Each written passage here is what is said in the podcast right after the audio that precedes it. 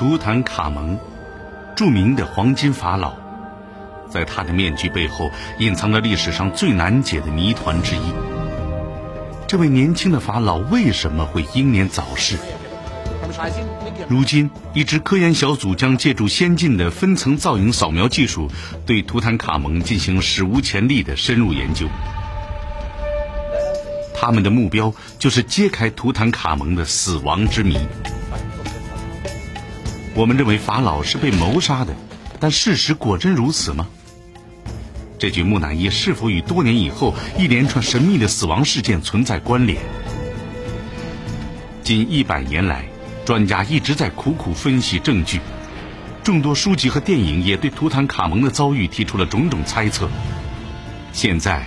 一项高科技鉴定研究将为我们揭示答案，让世人一睹法老去世时的样子，并解开图坦卡蒙的诅咒之谜。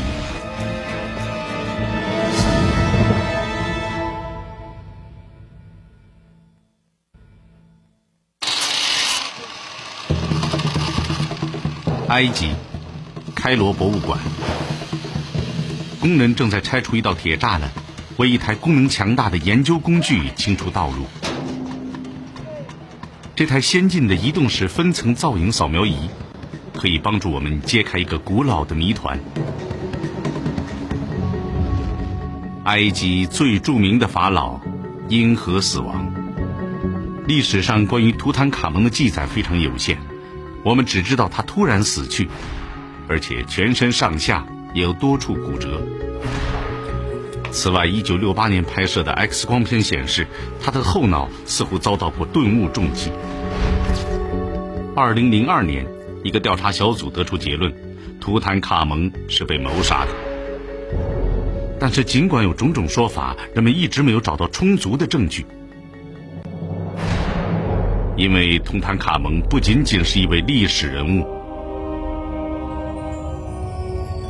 他也是一个传奇。短暂而荣耀的一生，为这位法老增添了几分神秘色彩，模糊了现实与想象之间的界限。现在，一些法医病理学家将借助先进的分层造影扫描技术破解谜团，揭示真相。这种扫描仪其实就是立体的 X 光。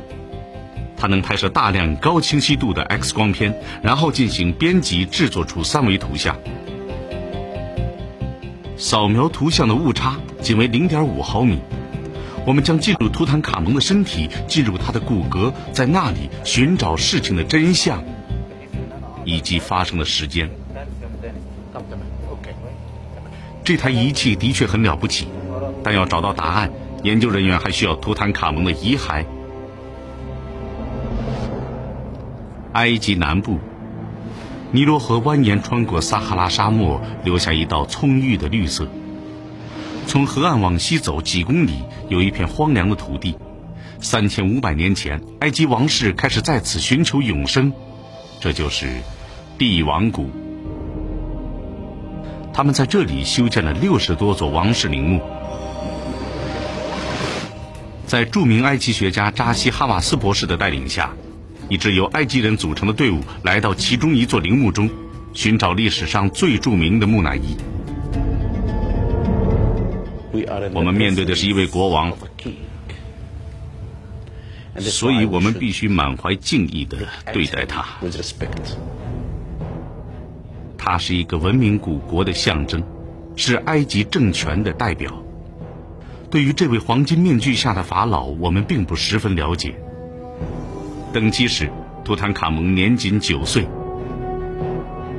他统治埃及近十年，是第十八王朝的一位法老，生活在三千年前。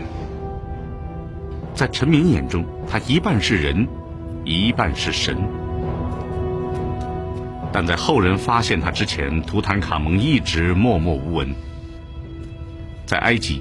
关于他的生平几乎没有任何史料，唯有墓室墙壁上留下了一点记录。透过这些壁画，我们得知，他热爱狩猎，他是一位亲自征战沙场的年轻国王。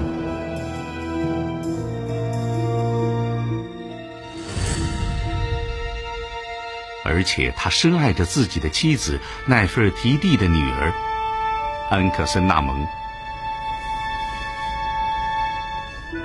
但不知为什么，他的人生突然中断了，没有人知道确切的原因。有人认为这位战车上的年轻法老遭遇了可怕的意外，也有人认为壁画上的他骁勇善战。或许是在战斗中受伤死去的，但朝廷里的政治阴谋也意味着他可能是惨遭谋杀。几十年来，法老的石棺将第一次被打开，工作人员正忙着做准备。不过，图坦卡蒙的死因并不是这次调查的唯一重点。数千年后的几个死亡事件，似乎也与这座古墓有一种诡秘的联系。死者都是曾经开启墓室的人。人们说，这是图坦卡蒙的诅咒。知道吗？从这里开始，他们写下了“诅咒”这个词。如果没有人发现这座陵墓，我们就不会听说这个诅咒，也不会站在这座陵墓里讨论有关诅咒的事。一九二二年十一月。一位名叫霍华德·卡特的英国考古学家正在帝王谷勘察。五年来，卡特和他的考察队苦苦寻找王室陵墓，却一直没有收获。十一月四日上午，当地村里的一个孩子发现了奇怪的东西，那是通往墓室的第一个台阶。像这样的发现，是一辈子甚至几辈子都难以遇到的。这是在埃及发现的第一座保存完整的王室陵墓。然而，工人们搬运文物时，有些人想到，考古学家是否亵渎了亡魂？一些传言开始在开罗的街头巷尾散播。这一切源于一只金丝雀。当时卡特的这只宠物被工人们视为吉祥物，但就在卡特和他的赞助人卡纳丰伯爵打开陵墓的那一天，工人们却发现金丝雀死了。有人说它是被一条眼镜蛇咬死的，而眼镜蛇正是法老的象征。伦敦《泰晤士报》的一篇社论宣称，法老的诅咒应验了。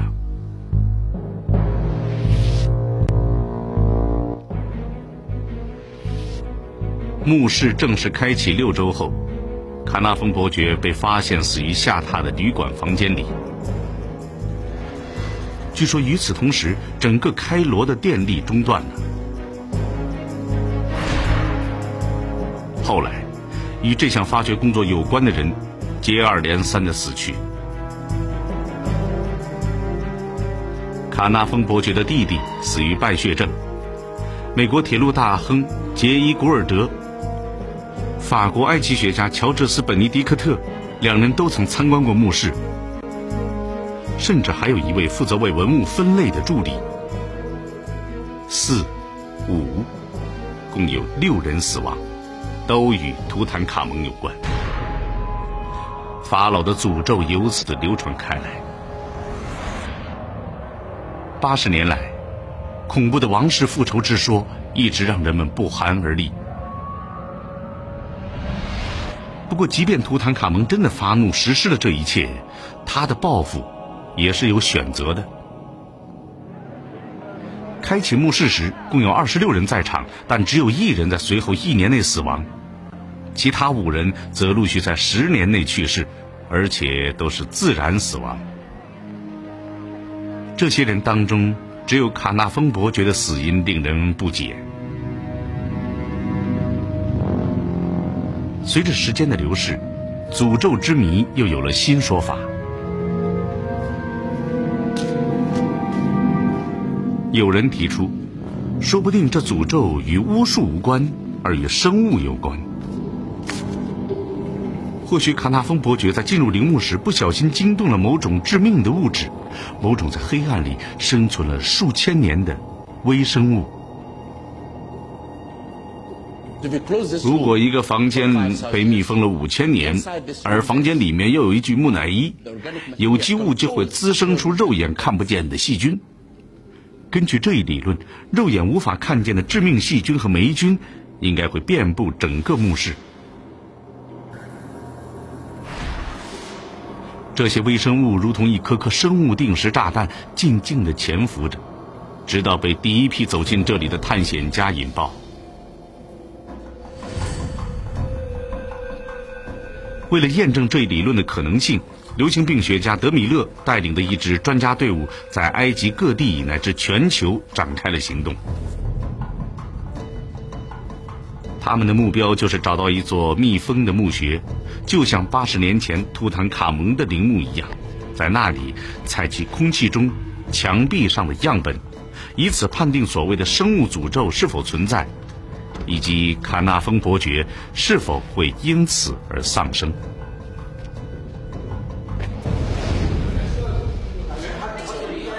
在帝王谷，有关图坦卡蒙之死的调查进入了关键阶段。我们希望通过这次检查，能够解答一些问题。这是几十年来图坦卡蒙第一次离开防弹玻璃的保护。我从来没有见过这具木乃伊。事实上，在场的所有人都没有看过他的脸。被遮盖着的面孔和骸骨，就是破解图坦卡蒙之谜的关键。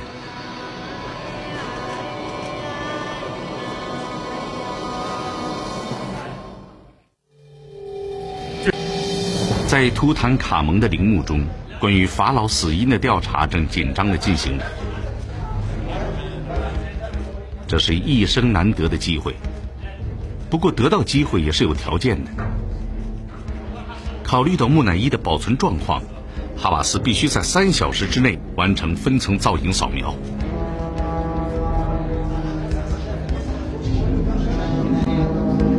一旦法老离开石棺，倒计时就开始了。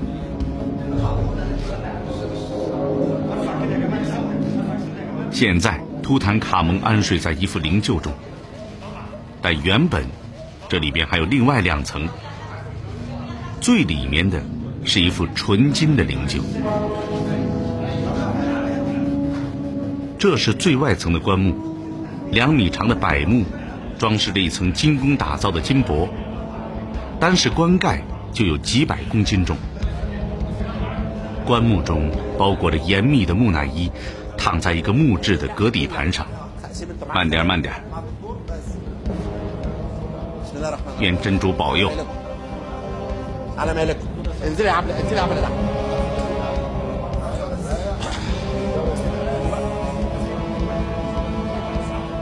好了，就这样吧。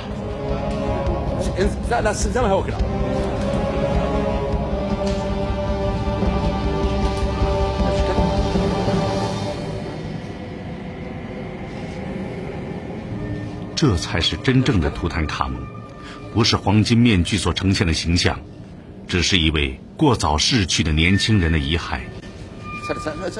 不要碰他。这里还有一个小小的意外，是霍华德·卡特留给后人的，是一段关于历史的注释。图坦卡蒙的遗骸于1926年10月22日重新安葬，检查工作于1926年11月展开。揭开裹尸布之后，眼前的景象让众人大为震惊。木乃伊的状况糟透了，他的胸部完全损坏。手已经碎得七零八落，唯一保存完整的是他的面部。实际上，这位著名的法老也是破碎不堪。他为什么会变成这样呢？一九二二年，帝王谷。卡特进入地下时，根本没有想到自己找到了一座法老的陵墓。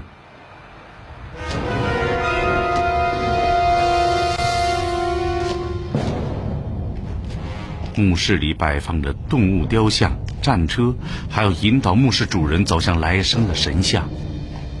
每一个角落都闪烁着黄金的光彩。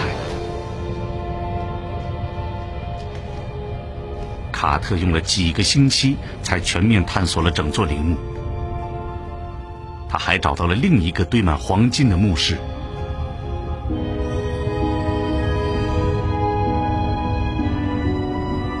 墓室中摆放着一座巨大的镀金神龛，几乎占据了全部的空间。在这里面，还有三个更加华丽的神龛。最后，是一具石棺，还有几个依次套叠的金棺。在最里面的灵柩中，躺着一具带有纯金面具的木乃伊。这是一位。被隆重安葬的法老卡特知道，木乃伊的裹尸布里必定包裹着珍贵的工艺品。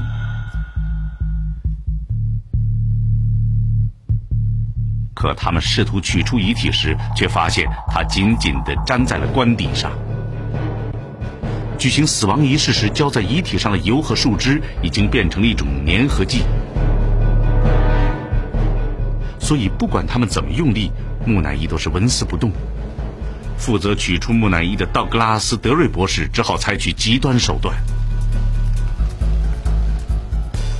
他拿着一把加热过的匕首，开始切割法老的遗体。首先，德瑞切掉了图坦卡蒙的双腿。接着，为了抬起躯干部分，他又折断了图坦卡蒙的脖子。留下牢牢粘在棺底的头和面具。这位法老被取出时已经是支离破碎了。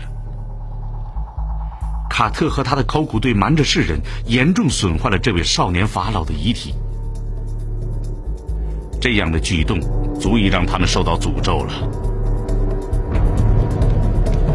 对于诅咒，古代埃及并不陌生。当时，一位高官的祭庙里便刻有一个诅咒，以威胁那些盗墓的人：“我会将他们打入法老的炼狱，他会朝他们的头顶喷吐火焰，摧毁他们的肉体，他们的身躯将会腐烂，他们的尸骨将荡然无存。”一九九三年，哈瓦斯博士在一座陵墓中发现了迄今年代最久远的诅咒。在离大金字塔不远的地方，贵族帕迪蒂的墓中，哈马斯看到了一个恐怖的诅咒。这个诅咒向所有人发出警告：若有人胆敢走进这座陵墓，就会被鳄鱼、河马还有狮子吃掉。任何触摸了这座陵墓的人，关于鳄鱼、河马、狮子的诅咒便会降临到他们头上。由此可以看出，古埃及人多么希望保护自己的陵墓。哈瓦斯的发现让世人更加执迷于一个观念，那就是所有的坟墓都有亡灵守护。几十年来，好莱坞一直在利用这一观念。He who robs the graves of Egypt dies. 关于诅咒的故事一次又一次的出现在荧屏上，但是现在好莱坞虚构的故事很快就会有新的变化，因为真正的木乃伊即将道出他们的秘密。开罗博物馆里，科学家们正在准备扫描世界上最著名的木乃伊，不过他们首先要进行技术调试。第一步。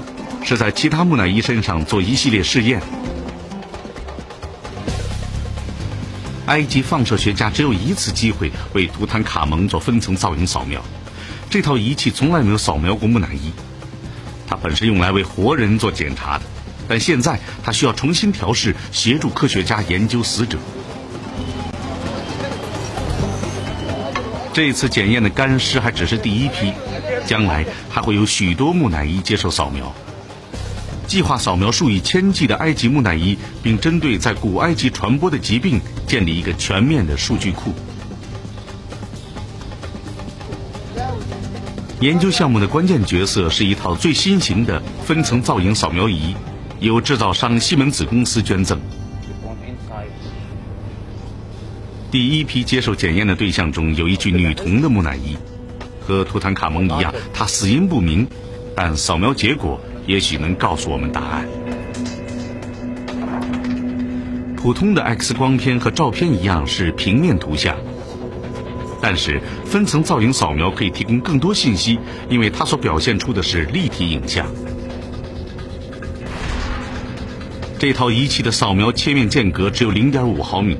专家可以仔细研究任何一个层面，包括石棺、皮肤、骨骼，甚至骨骼内部。多年来，这具儿童木乃伊一直躺在开罗博物馆里。关于他的死因，始终是一个谜。在他死后两千年的今天，我们或许可以得知这位五岁女童的遭遇。这听起来有点不可思议，但是图像出现后，问题迎刃而解。他的骨骼有点移位，脊椎中央有一条线，事实上是一条裂缝。这个孩子是因为颈椎断裂而死。如果分层造影扫描仪能够解开这类谜团，那么它也可以改写图坦卡蒙的故事。拨开包裹着法老的迷雾，这些图像也将让我们首次看到图坦卡蒙的真正面貌。伊丽莎白·戴恩斯是屈指可数的古生物雕塑家之一。多年来，他一直致力于重塑远古生物的形象，让我们真实的看到了从直立人到尼安德特人等原始人类的模样。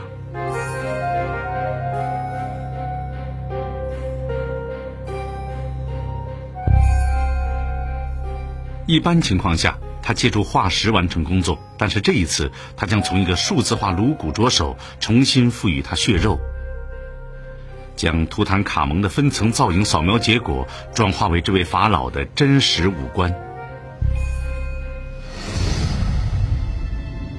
与此同时，远在英国的研究人员正在全力调查另一个谜团：卡纳丰伯爵之死是否真的与开启图坦卡蒙陵墓有关？为查出他的确切遭遇，流行病学家德米勒来到了卡纳丰伯爵的乡间住宅。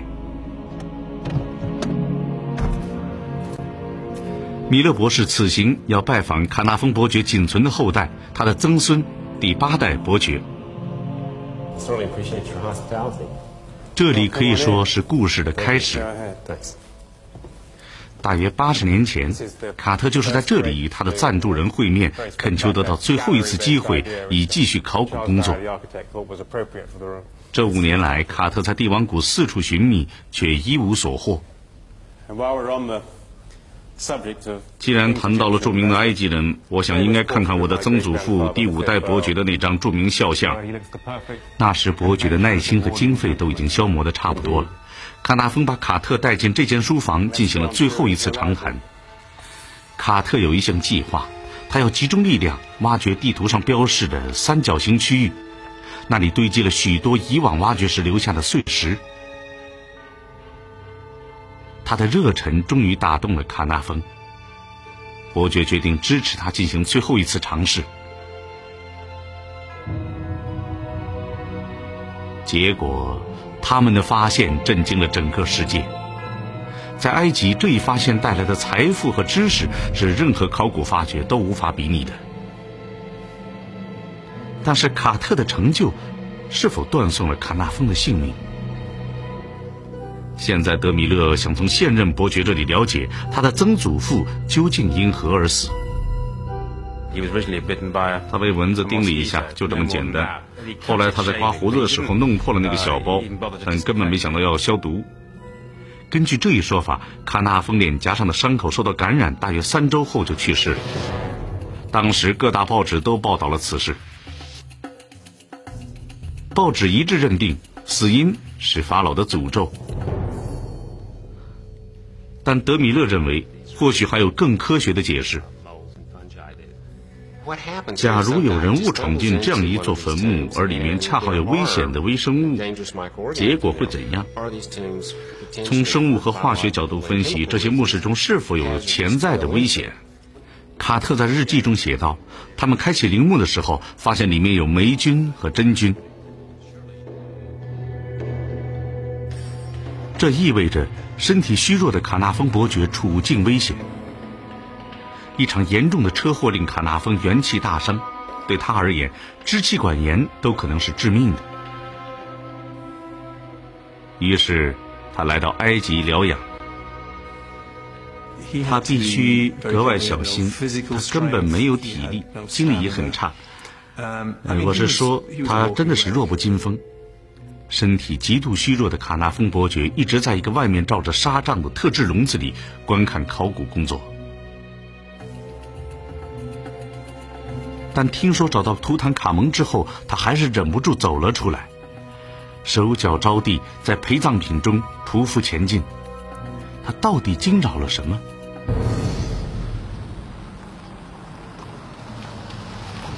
为了寻找答案，研究小组需要一座密封的墓穴。在开罗以南四十八公里处，靠近阿布希尔金字塔的地方。他们找到了这样一座墓穴，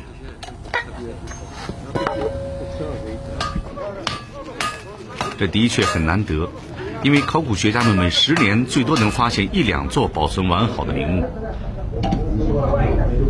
这座墓穴的主人是一位名叫尼库的大祭司。经过了两千多年，这里仍然密封完好。可能与图坦卡蒙陵墓中的原始状况十分接近。没有人知道新开启的陵墓是否危险，所以大家都戴上了面罩。他们的目标是查出什么生物能够在此存活几千年。在破损的棺木里，答案出现了：是霉菌菌落。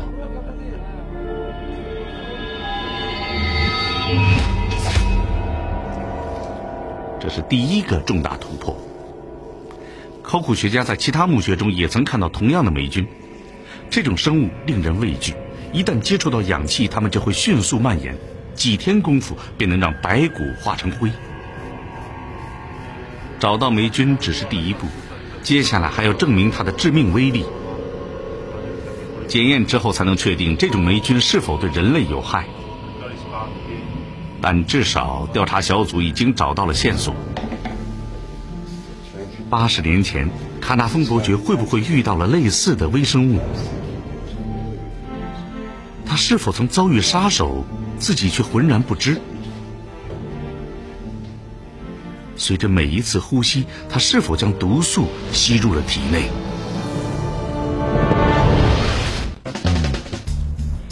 在帝王谷。研究小组正准备让图坦卡蒙接受分层造影扫描，并在国际媒体前亮相。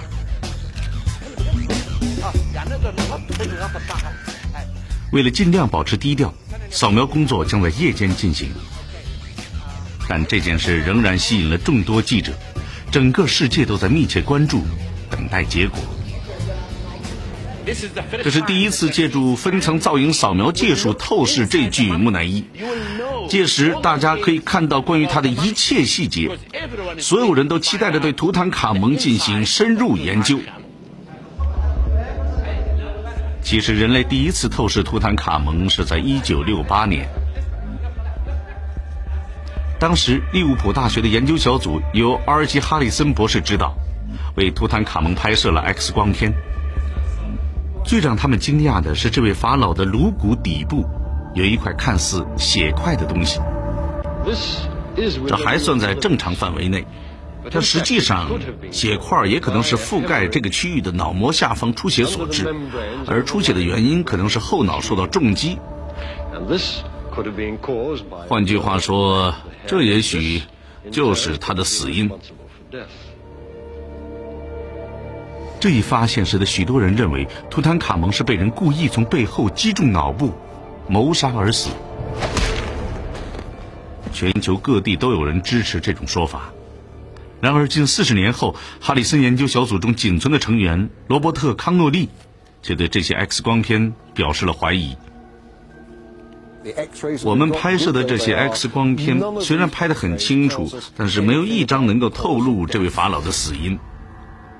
他们只是提供了一些耐人寻味的线索。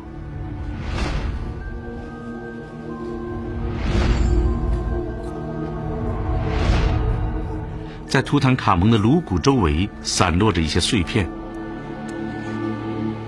当年我们在查看这些 X 光片时，推测这些是骨骼碎片，来自分隔鼻腔与大脑的那块骨头。有人认为鼻骨是在制作木乃伊的过程中破裂的，做防腐处理的工匠必须从鼻腔后面开一个小洞取出大脑。其他人认为这是后脑受到重击的证据。这的确是骨折，但到底发生在什么时候？是图坦卡蒙生前吗？还是制作木乃伊的过程中呢？还是一九二六年德瑞把木乃伊从棺中强行取出的时候？每一幅图像都提出了一种可能性。不过，二十世纪六十年代的 X 光技术还不足以提供令人满意的答案。就拿谋杀理论来说，其关键是哈里森提出的颅骨底部存在血块的观点。如果图坦卡蒙的后脑真的受过伤，的确有可能形成血块，时间久了，这个地方的脑膜就会钙化。但从 X 光片来看，在颅骨上看不到这一迹象。不过，这并不表示没有受伤。我想通过分层造影扫描，我们就可以断定颅骨后面到底有没有损伤。另一条线索引出另一种理论：图坦卡蒙胸部的 X 光片很有意思。他的胸骨不见了，很多肋骨也不见了，还有很多肋骨发生了断裂。这是谁干的？此人或许是德瑞，因为他取出图坦卡蒙的遗体时手段非常野蛮，只把头部和面具留在了棺中。也可能是古代的防腐工匠，为了尽快取出内脏，他们敲断了图坦卡蒙的肋骨和胸骨，匆忙地制作了木乃伊。不过康诺利认为另有原因，这些迹象也表明他生前可能遭遇了意外。也许是从战车或马背上摔了下来，并最终导致了他的死亡。这个说法有合理的地方。通过墓室里的壁画以及六辆战车，我们知道图坦卡蒙的确很喜欢骑马狩猎。但在各种理论中最有力的环境事实支持了谋杀理论，因为三千三百年前。埃及人谋害这位少年法老的动机十分明确。图坦卡蒙有可能是埃及最具反叛精神的法老之一埃赫纳吞的儿子或侄子。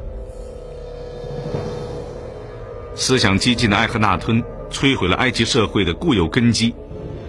他和他的妻子富有传奇色彩的奈菲尔提蒂一同背弃了埃及原有的众神。只尊崇唯一一个神明，阿吞，或太阳神。过去一千多年里，多神崇拜一直是古埃及人生活的中心。然而，埃赫纳吞却一举废除了古老的宗教传统，为此他备受憎恨。在他死后，他的名字被刻意从陵墓和纪念碑上抹去。那么，仇视他的人是否也打算除掉他的继承者？他们是否杀害了图坦卡蒙？若真是如此，那便是这些人终结了图坦卡蒙短暂动荡的一生。这也是充满悲伤的一生。图坦卡蒙和他的妻子安克森纳蒙经历了不止一次，而是两次不幸。二十世纪二十年代，霍华德·卡特搬运陵墓中的宝物时，发现的不仅仅是华美的黄金制品，他还找到了两具婴儿用的小小棺木。和图坦卡蒙一样，他们也被安置在了套棺里。两个孩子都被制成了木乃伊。卡特相信，较小的那个婴儿死于母亲腹中，另一个则在出生后不久便夭折了。我们基本可以断定，这两个是图坦卡蒙和安克森纳蒙的孩子。不幸的是，他们的父亲也没能逃脱早逝的厄运。时隔三千三百年，我们终于有机会找出其中的原因了。虽然研究了所有的线索，我想我们还是无法确切的说出死亡的原因。不过，分层造影扫描也许能帮助我们理清真相。经过调试，分层造影扫描仪已经可以分析木乃伊了。现在这座移动实验室正在赶往帝王谷，那里一名年轻法老的遗体正期待着。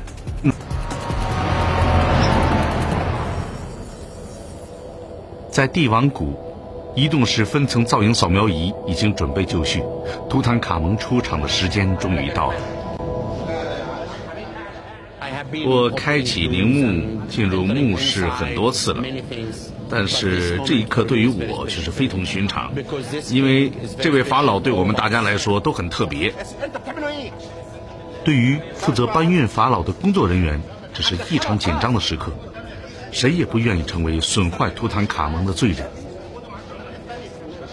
目睹了二十年代德瑞造成的破坏之后，哈瓦斯不想重蹈覆辙，他不希望任何人触摸法老。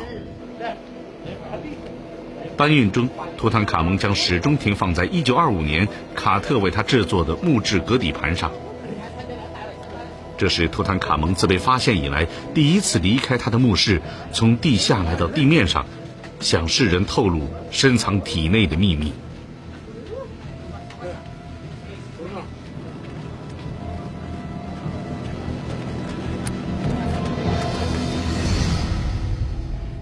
与此同时。在一千多公里之外的英国北部，另一具木乃伊也在娓娓道出昔日的秘密。在曼彻斯特大学进行的研究工作，也许能够帮助专家解开诅咒之谜，确定卡纳丰伯爵的死因。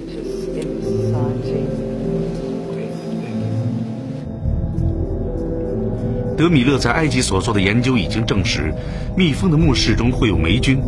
不过，它们是否有毒？木乃伊自身的状况又如何呢？科学家利用一个附有照明装置的长钳子，从十几具埃及木乃伊身上采集组织样本。他们将会查出到底哪种微生物可以在古尸内长时间存活，它们的危险性有多高。在这具木乃伊中，我们主要寻找的是孢子和霉菌。这些组织中如果含有致命的霉菌，就可以进一步证明新开启的陵墓有可能对卡纳丰伯爵这样的体弱人造成威胁。检验结果证实了潜在的杀手。这些就是有毒的霉菌，而且是两个极其危险的种类——黑曲菌和黄曲菌。这些霉菌能够释放霉汁毒素，引发过敏反应，主要表现为肺部充血或是肺出血。对于免疫力较弱的人，大量接触这种霉菌，很可能导致严重后果。我想，这也许就是对法老诅咒的一种解释。我是说科学的解释。当然有可能。是的，没错。现在我们可以确定，古墓中至少有一样东西——木乃伊可以携带毒素。我们还知道，一些密封的墓室中藏有危险的霉菌。下一步工作是检验墓室里的空气是否具有威胁性。问题的答案或许来自开罗以南八十公里处的第一座金字塔里。在古老的王室墓地萨卡拉，调查人员得知，有人刚刚发现了一座比图坦卡蒙陵墓还要古老的墓穴。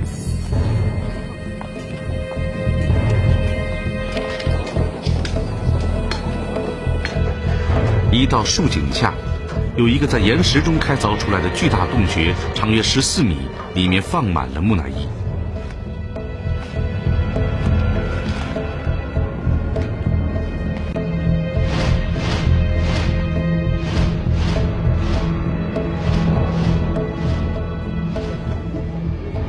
在旁边的一个墓室里，他们找到了一具密封的石棺。这是一个极其难得的好机会。如果石棺里的气体没有遭到现代环境的污染，它很可能与当年图坦卡蒙墓室里的空气成分相同。这项实验是科学界的一个创举。研究人员将利用真空采样器抽取石棺里的古代气体以及气体中的悬浮微粒。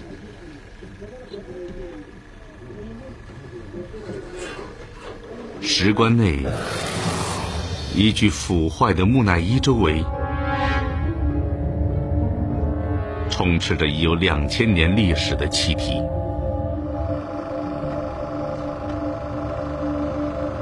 在确保密封的前提下。研究人员开始抽取两千年前的空气样本，这不是教科书上的标准程序，在此之前从没有人尝试过。但分析结果或许能向我们透露，卡纳峰和卡特在打开图坦卡蒙陵墓时，空气里都有哪些成分。卡特搬开第一块石头时，他真的释放出了导致卡纳峰死亡的致命微生物吗？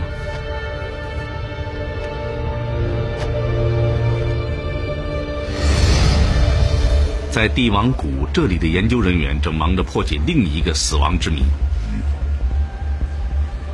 图坦卡蒙之谜已经存在了三千年，哈瓦斯博士和他的研究小组却必须在三小时之内找到答案。随着年轻法老的遗体被抬出墓室，倒计时也就开始了。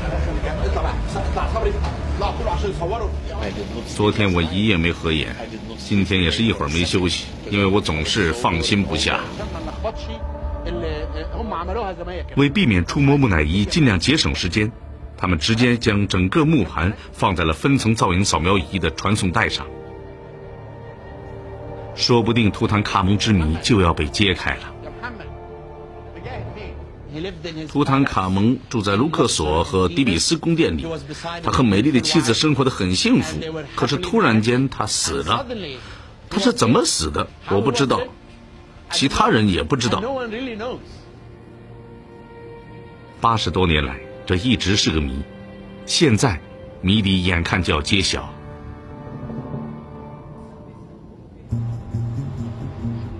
随着传送带的缓缓推进，扫描仪终于要揭示图坦卡蒙的真正死因了。究竟是什么导致了他的死亡？线索就隐藏在他的骨骼里。确凿的证据将肯定或推翻有关图坦卡蒙死因的种种推测。目前我们知道有三个看似合理的解释。第一个。在战斗中负伤。从壁画来看，这位年轻的法老曾亲自征战沙场。当时处于第十八王朝的埃及战乱频繁。如果扫描显示有多处重伤，就表示他可能在战场上遭到了致命袭击。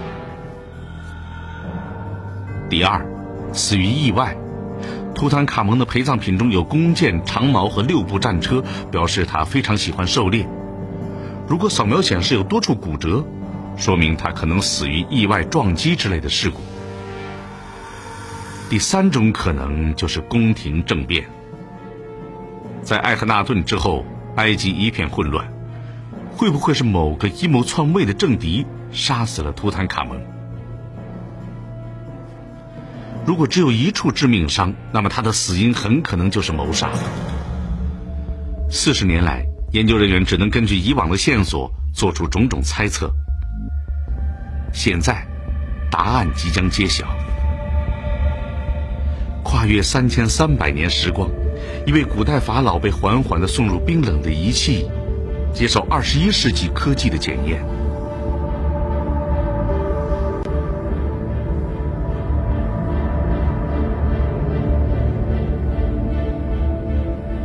可是，汉尼阿莫博士查看资料时发现了问题。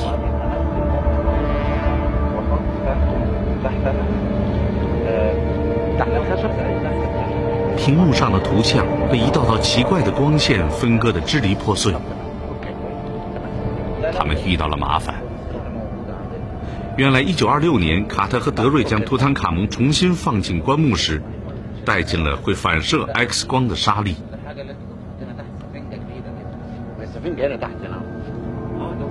为了解决这个问题，他们只能把法老直接摆放在分层造影扫描仪上。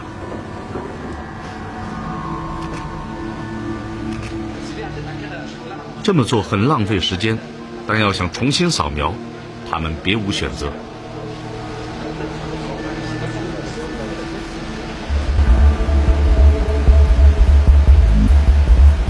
哦，打开了，对。